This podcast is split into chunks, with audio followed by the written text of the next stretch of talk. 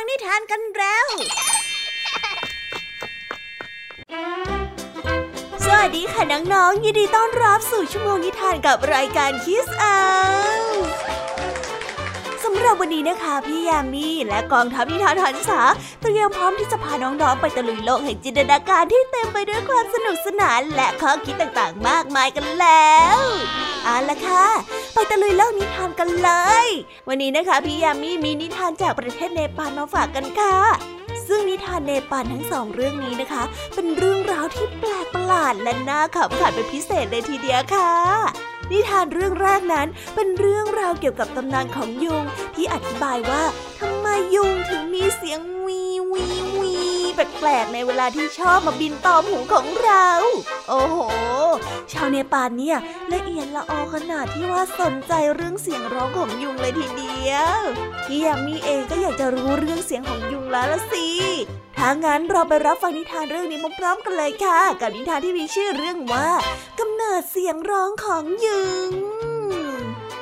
านิทานในตำนานเสียงของยุงแปลกแล้วแล้วก็พี่ยามียังมีความแปลกอีกเรื่องหนึ่งค่ะ กับนิทานในเรื่องที่สองนี้ ซึ่งเป็นเรื่องราวของช้างปั้นหม้อที่เผลอไปกินน้ำตาลเมาเข้าจนเบอร์ละค่ะ จึงคิดว่าเสือเป็นลา เลยเผลอไปจับเสือเข้ามาในบ้านของตัวเอง จนชาวบ้านเนี่ยลือกันให้ทั่วเลยนะคะ ว่าวีรกรรมการจับเสือของเขานั้น ไม่ธรรมดาเลยไปติดตามรับฟังเรื่องราวชนขำขันนี้กันได้ในนิทานที่มีชื่อเรื่องว่าช่างปั้นหม้อผู้กล้าหาญส่วนนิทานภาษาพาสนุกในวันนี้ ลุงทองดีได้รับหน้าที่มาเป็นโค้ชในการฝึกซ้อมเปตองให้กับเจ้าพวกสามแสบค่ะ ที่ไม่มีความเป็นทีมเวิร์กเอาซะเลย ลุงทองดีต้องยกคำว่าตกม้าตายมาพูดขู่ไว้ เพื่อปลุกใจให้ทั้งสามแสบนั้นมีพลังในการฝึกซ้อม ไปรับฟังเรื่องราววุ่นๆและความหมายของคำว่าตกม้าตายนี้พร้อมๆกันได้ในโชว์ภาษาพาสนุกเลยค่ะ ว้าว หลังจากที่พี่ยามีได้เล่าเรื่องราวความสนุกไปบางส่วนแล้ว น้องๆ พร้อมที่จะไปตะลุยโลกนิทานกันแล้วหรือยังคะเอาละค่ะ ถ้าพร้อมแล้วเนี่ย เราไปรับฟังนิทานเรื่องแรกกันเลย กับนิทานที่มีชื่อเรื่องว่ากำเนิดเสียงร้องของยุง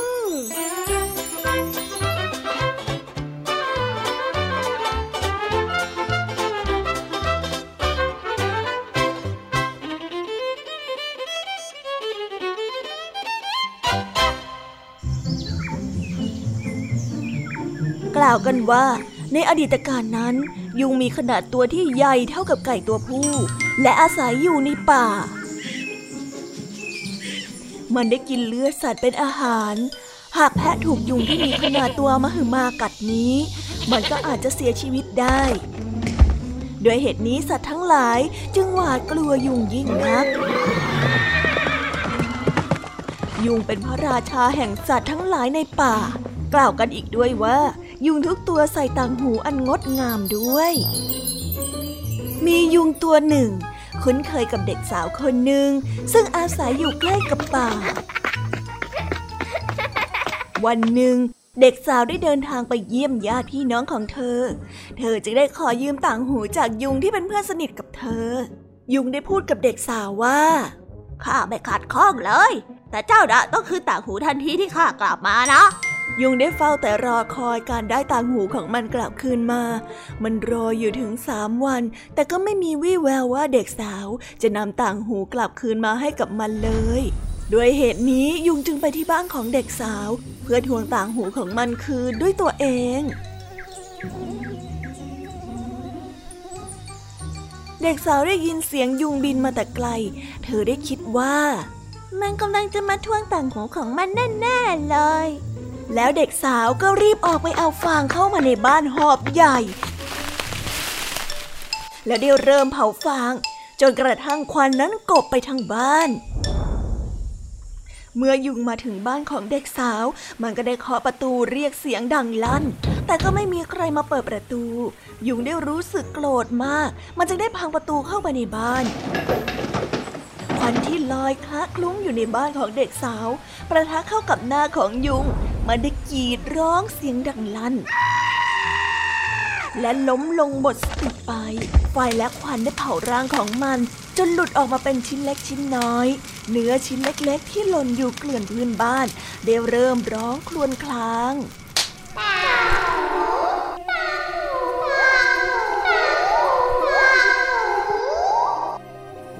และนี่ก็คือสาเหตุที่เราได้ยินเสียงของยุง ซึ่งขนาดนี้มีขนาดที่เล็กมาก มันจึงได้มีเสียงร้องว่า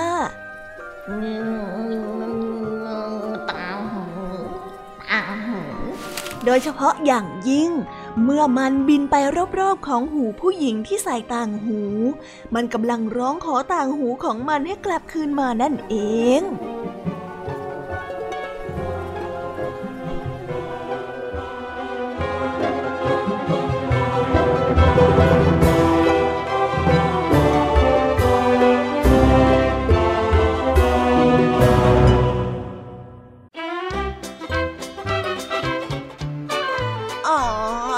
ที่แท้แล้วเสียงของยุงที่ชอบมาบินตอมหูของเรา แล้วก็กวนใจเราตอนนอนเนี่ย ก็มีสาเหตุจากที่ว่า คนเนี่ยไปยืมต่างหูของยุงมาแล้วก็ไม่คืน จนเกิดเป็นการทวงสัญญาของยุงเองหรอเนี่ยตำนานนิทานนี่แปลกสุดๆไปเลยนะคะว่าไหมดูสิ ไม่ว่าจะคนหรือว่ายุง ถ้าสัญญากับใครแล้วก็ไม่ควรที่จะผิดสัญญานะคะ ไม่อย่างนั้นเนี่ยก็จะต้องโดนทวงสัญญาเรื่อยไป เหมือนอย่างนิทานในตำนานยุงนี่แหละค่ะ เอาละเอาละความสนุกเนี่ยยังมีต่อนะคะ เพราะว่าในนิทานเรื่องที่สองเป็นตำนานการจับเสือที่ดุร้ายของชาวบันมอคนหนึ่งค่ะ ไม่รู้เหมือนกันนะคะ ว่าไปทำยังไงยังไง ถึงได้ล่ามเสือไว้ที่หน้าบ้านของตนเองได้แหมยังกับเลี้ยงสุนัขเลยนะ จะเป็นเพราะว่าความกล้าหาญหรือว่าความเก่งกาจหรือว่าเป็นเพราะอะไรกันนะ ไปติดตามรับฟังในนิทานเรื่องนี้พร้อมๆกันเลยค่ะ กับนิทานที่มีชื่อเรื่องว่าช้างปันหม้อผู้กล้าหาญ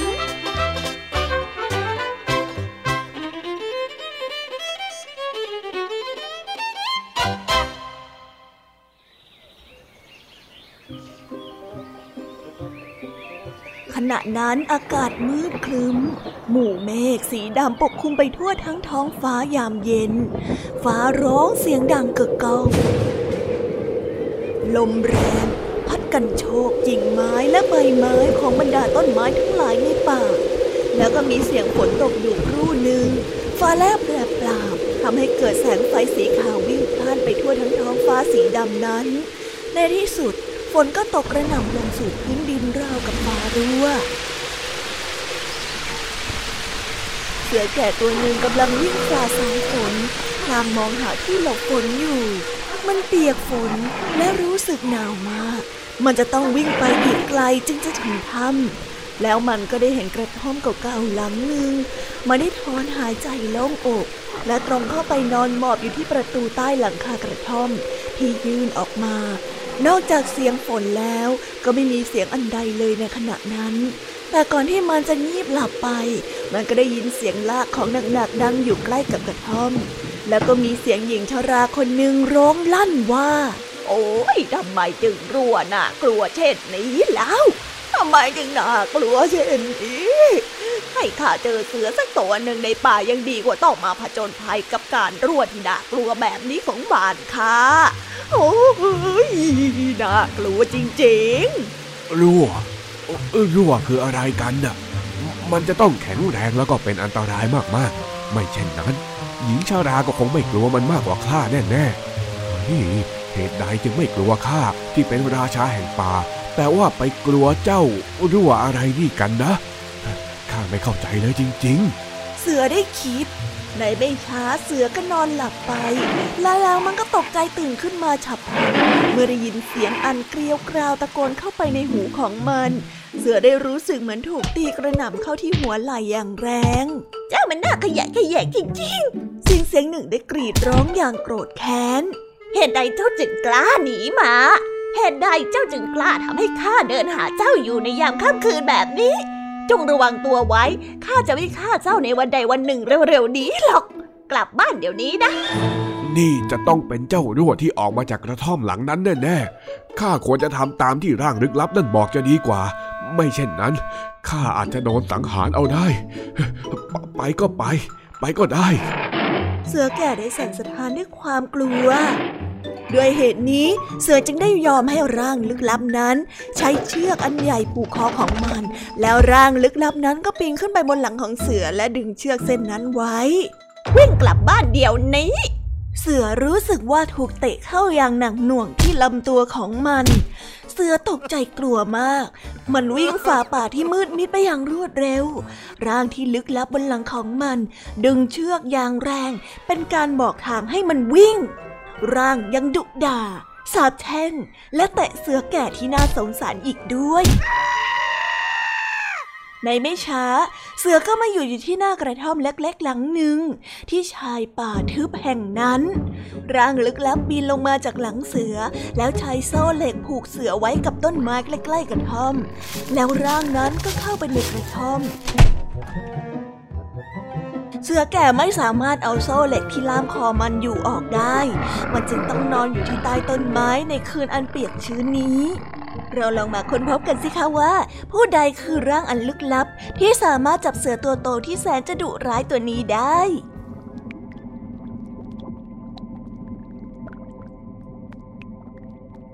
รื่องก็มีอยู่ว่าในตอนบ่ายของวันนั้น ช่างปันหมอคนหนึ่งกลับบ้านหลังจากที่ทำงานอย่างหนักมาแล้วทั้งวัน เนื่องจากเขาเหนื่อยและกระหายมาก เขาจึงได้ขอน้ำตาลเมาจากภรรยาของเขามาดื่ม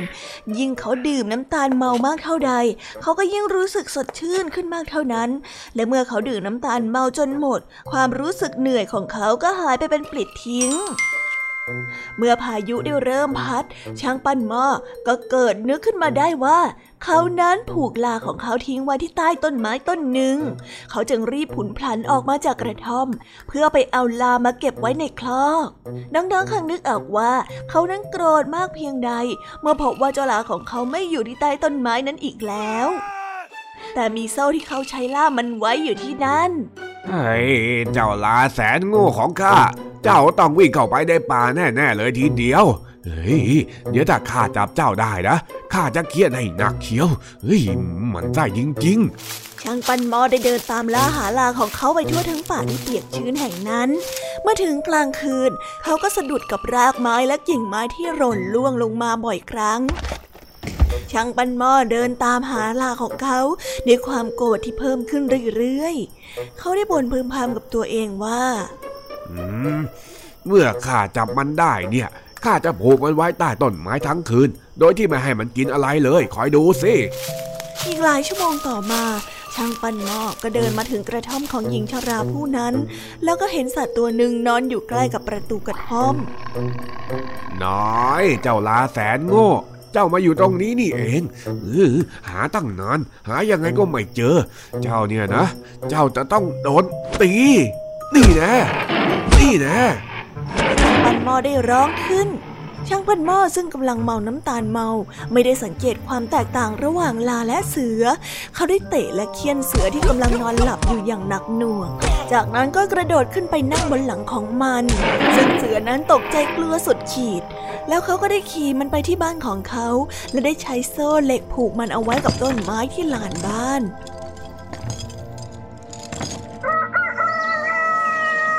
เช้าวันรุ่งขึ้น บรรดาชาวบ้านที่เดินผ่านไปผ่านมาของช่างปั้นหม้อต่างประหลาดใจที่เห็นเสือตัวใหญ่ท่าทางดุร้ายถูกผูกไว้กับต้นไม้ ในไม่ช้าก็มีข่าวกระจายไปทั่วทั้งหมู่บ้าน ว่าช่างปั้นหม้อนั้นจับเสือผู้นี้ได้ ชาวบ้านต่างสรรเสริญในความกล้าหาญของช่างปั้นหม้อ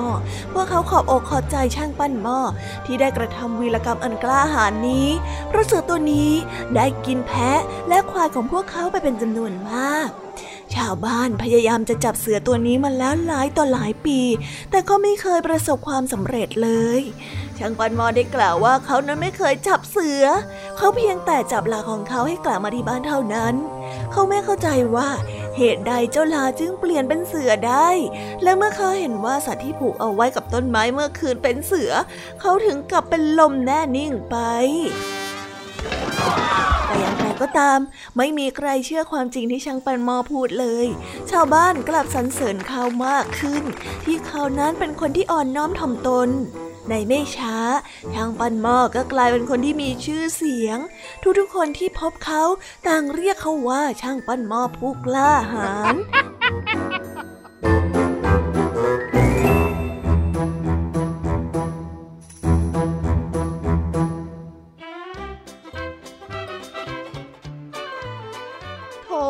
ายช่างทำไมถึงทำอะไรที่ไร้สติแบบนี้นะคะเนี่ย โชคดีนะ ที่ไม่ถูกเสือทำร้ายเอา การทำอะไรโดยที่ปราศจากความยั้งคิดเนี่ย บางทีก็อาจจะไม่โชคดีเหมือนนายช่างปั้นหม้อคนนี้เสมอไปนะคะน้องๆ เป็นตัวอย่างที่ไม่ควรทำตามอย่างยิ่งเลยละค่ะแต่ด้วยความที่ว่าเป็นนิทานเนาะก็รับฟังให้เพลิดเพลินนะคะน้องๆอย่าไปทำตามกันล่ะ ว้า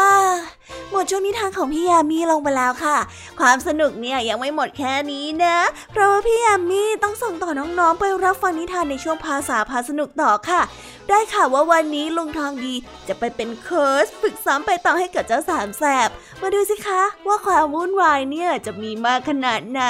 พี่ยามีเนี่ยสงสารลุงทองดีจะแย่แล้วล่ะ มาค่ะ งั้นเราไปรับฟังความปั่นป่วนของเจ้าสามแสบและลุงทองดีกันได้เลย ในช่วงภาษาพาสนุก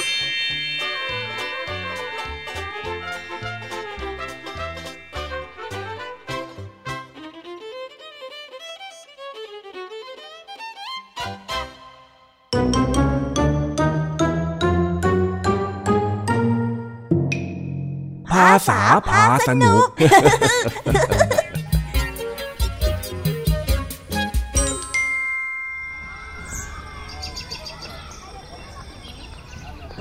สัปดาห์หน้าจะมีการแข่งขันกีฬาระดับกลุ่ม และโรงเรียนบ้านนาป่าดอนก็เข้าร่วมการแข่งขันด้วย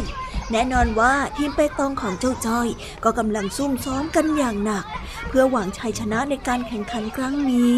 โดยในการฝึกซ้อมก็มีลุงทองดีที่เป็นแชมป์เปตองประจำหมู่บ้านมาช่วยดูแลและฝึกสอนให้อีกแรงนี่พวกเองทั้งสามคนนะมานี่ก่อนเร็วก่อนที่เราจะเริ่มซ้อมเนี่ยนะข้าอยากให้พวกเราเข้าใจตรงกันก่อน ล่ะเจ้าลุงทองดีลุงทองดีมีอะไรบอกมาได้เลยใช่ใช่ใช่บอกพวกเรามาได้เลยจ้ะเออ วันนี้เนี่ยครูพลเขาให้ข้ามาช่วยดูแลพวกเองซ้อมเปตอง แต่ก็คงไม่ได้มาบ่อยหรอก ก็เลยจะมาบอกเคล็ดลับในการเล่นกีฬาชนิดนี้น่ะ แล้วเคล็ดลับคืออะไรล่ะจ๊ะ ต้องตีลูกของศัตรูอย่าให้มาขวางใช่ไหมจ๊ะ ต้องโยนลูกของเราไปให้ใกล้ที่สุดสิถึงจะถูก เฮ้ยเฮ้ยเฮ้ยใจเย็นๆก่อน เรื่องพวกนั้นน่ะใครๆเขาก็รู้กันทั้งนั้นแหละ แล้วสิ่งที่ใคร ๆเขารู้เนี่ย มันก็ไม่ถือว่าเป็นเคล็ดลับหรอกนะ แล้วเคล็ดลับคืออะไรล่ะจ๊ะเคล็ดลับก็คือ พวกเองทุกคนน่ะจะต้องคุยกันให้มากๆ วางแผนกันให้เยอะๆ อย่าคิดแต่จะตีให้โดน หรือจะโยนให้เข้าทำแบบนั้นน่ะมันไม่ช่วยอะไรหรอก สิ่งที่พวกเองต้องนึกถึงอะ คือคำว่าทีม ทีมเหรอจ๊ะ เออ ใช่แล้ว ระหว่างที่เล่นเนี่ยให้ปรึกษากันตลอดว่าใครควรจะทำยังไง ไม่ใช่เอาแต่โยนตามใจของตัวเอง ถึงว่าทำไมที่ผ่านมาทีมจ้อยแพ้กันทุกที เพราะไม่ได้คิดแบบนี้นี่เอง นั่นแหละนั่นแหละงั้นทีนี้เราก็มาซ้อมกันได้ เดี๋ยวข้าให้บอกเองสามคนเนี่ยอยู่ทีมเดียวกันนะ แล้วก็มาแข่งกับข้าคนเดียวเลยข้าต่อให้อ้าว เดี๋ยวจะหาว่าพวกจ้อยรังแกคนชรานะจ๊ะใช่ใช่ใช่คิดผิดคิดใหม่แล้วลุงทองดีเออ มาเหอะมาเหอะเดี๋ยวข้าจะเล่นให้เด็กมันดู จากนั้นลุงทองดีและทีมไปตองของเจ้าจ้อย ก็ได้แข่งขันกันอย่างดุเดือด ผลัดกันแพ้ผลัดกันชนะ ฝีมือทั้งคู่ สูสีแบบไม่มีใครยอมใครกันเลยทีเดียวเฮ้ยไอ้แดงเอ็งโยนไปตรงนั้นทำไมเล่าทำไมไม่โยนอย่างที่คุยกันไว้อะถ้าโยนไปตรงนั้น จริงๆ แล้วมันไม่ได้อย่างที่คิดขึ้นมาจะทำยังไงเล่า แต่เราคุยกันแล้วนี่นาว่าจะทำตามแผนน่ะ ก็ใช่อะสิทำไมเอ็งถึงทำแบบนี้ฮะไอ้แดงโอ้ยโอ้ยโอ้ยโอ้ยพวกเองใจเย็นๆก่อนนะ ยังไม่ทันจะได้ไปแข่งกับใครเข้าเลยก็ทะเลาะกันเองซะแล้ว แล้วถ้าอย่างงี้เนี่ย วันแข่งจริงสงสัยจะตกม้าตายกันซะละมั้งฮะ อะไรนะจ๊ะลุง แล้วทำไมต้องขี่ม้าด้วยอะ นั่นน่ะสิจ๊ะถึงกับตายเลยเหรอ ไม่ใช่อย่างนั้น ตกม้าตายที่ข้าพูดเนี่ย มันเป็นคำที่หมายถึงการแพ้อย่างรวดเร็วต่างหากเล่า ดูสิเนี่ย ขนาดแข่งกับคนแก่ๆอย่างข้าเนี่ยนะ เอ็งยังทะเลาะกันจะเป็นจะตาย แล้วถ้าอย่างนี้ไปเจอทีมจากโรงเรียนอื่นเนี่ยเอ็งจะสู้เขาไหวไหม แต่ไอ้แดงมันไม่ทำตามแผนนี่นาอะเจ้าแดงทำไมเอ็งถึงไม่ทำตามแผนล่ะฮะ แดงคิดว่าแผนของไอ้จ้อยมันไม่น่าจะได้ผลนะจ๊ะ แดงก็เลยใช้แผนของแดงเอง แล้วมันก็ออกมาดีนี่จ๊ะ เออนี่ถ้าใครมีแผนก็เสนอมาคุยกันสิ ไม่ใช่ให้ใครคนใดคนหนึ่งคิด อย่าเก็บแผนดีๆไว้ในใจเข้าใจไหม บอกเล่า ก็บอกไปแล้วพวกเองจะฟังข้าไหมล่ะ เอฮ้ยเฮ้ยเฮ้ยหยุดก่อน ตานี้เนี่ยมาซ้อมเอาแบบจริงจังอีกรอบไหม ขอให้พวกเองเนี่ยตั้งใจ แล้วก็คุยกันดีๆ เล่นเป็นทีมด้วย แล้วถ้าหากว่าตานี้พวกเองชนะอะนะ เดี๋ยวข้าจะเลี้ยงก๋วยเตี๋ยวคนละชามเลยเอ้าอย่างนี้ก็ได้อิ่มฟรีนะสิถ้าอย่างนี้พวกเราต้องมีทีมเวิร์กอย่าไปสิพวกเราเราเราว่าได้กินก๋วยเตี๋ยวลุงทองดีแน่นอนแหมที่อย่างนี้ละสามัคคีกันขึ้นมาเชียวนะพวกเองนะ เพื่อของกินพวกเราสู้อยู่แล้วจ้ะใช่ใช่ใช่ใช่ใช่ใช่ใช่ใช่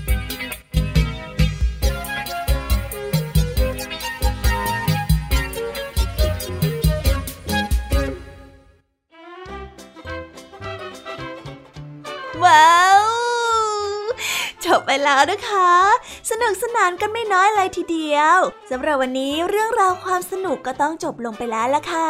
พวกเราและรายการคิสอาวก็ต้องขอบอกมือบายบายกันไปก่อน ใครที่มารับฟังไม่ทันสามารถไปรับฟังย้อนหลังได้ที่ไทย PBS Podcast นะคะ วันนี้จากกันไปด้วยเพลงเพราะๆในช่วงสุดท้ายของรายการ แล้วไว้เจอกันใหม่ในตอนถัดไปสำหรับวันนี้ สวัสดีค่ะ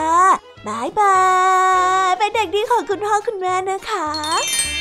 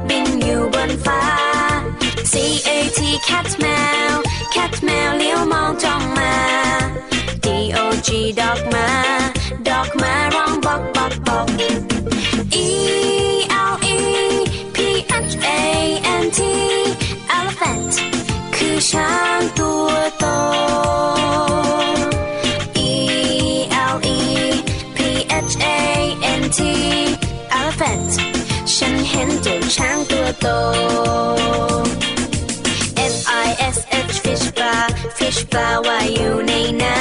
ำ G O A T กดแพะกดแพะชอดอยู่เชิงเขา H E N เห็นแม่ไก่ เห็นแม่ไก่กบไข่ในเล้า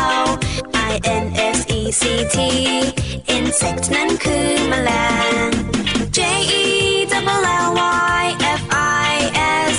H jellyfish เจ้าแม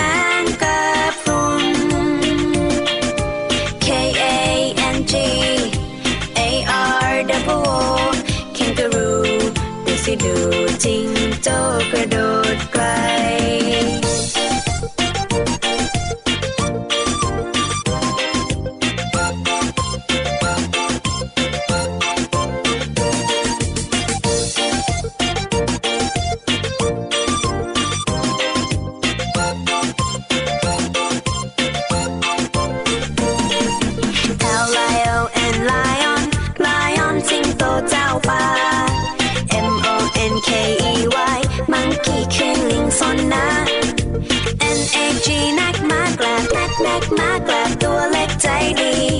Oh, dipping you out.